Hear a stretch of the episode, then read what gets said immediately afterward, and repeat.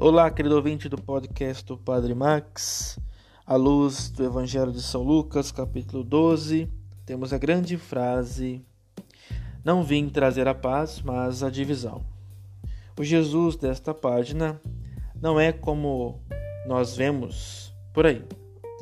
Não é com certeza esse Jesus açucarado de certas imagens ou o herói que faz derramar lágrimas de certos filmes. Este não traz divisão alguma. Pode ainda limitar-se a ser edificante, personagem do passado ou emotiva recordação da primeira comunhão. A vida real, dura e conflituosa passa por ele sem ser tocada.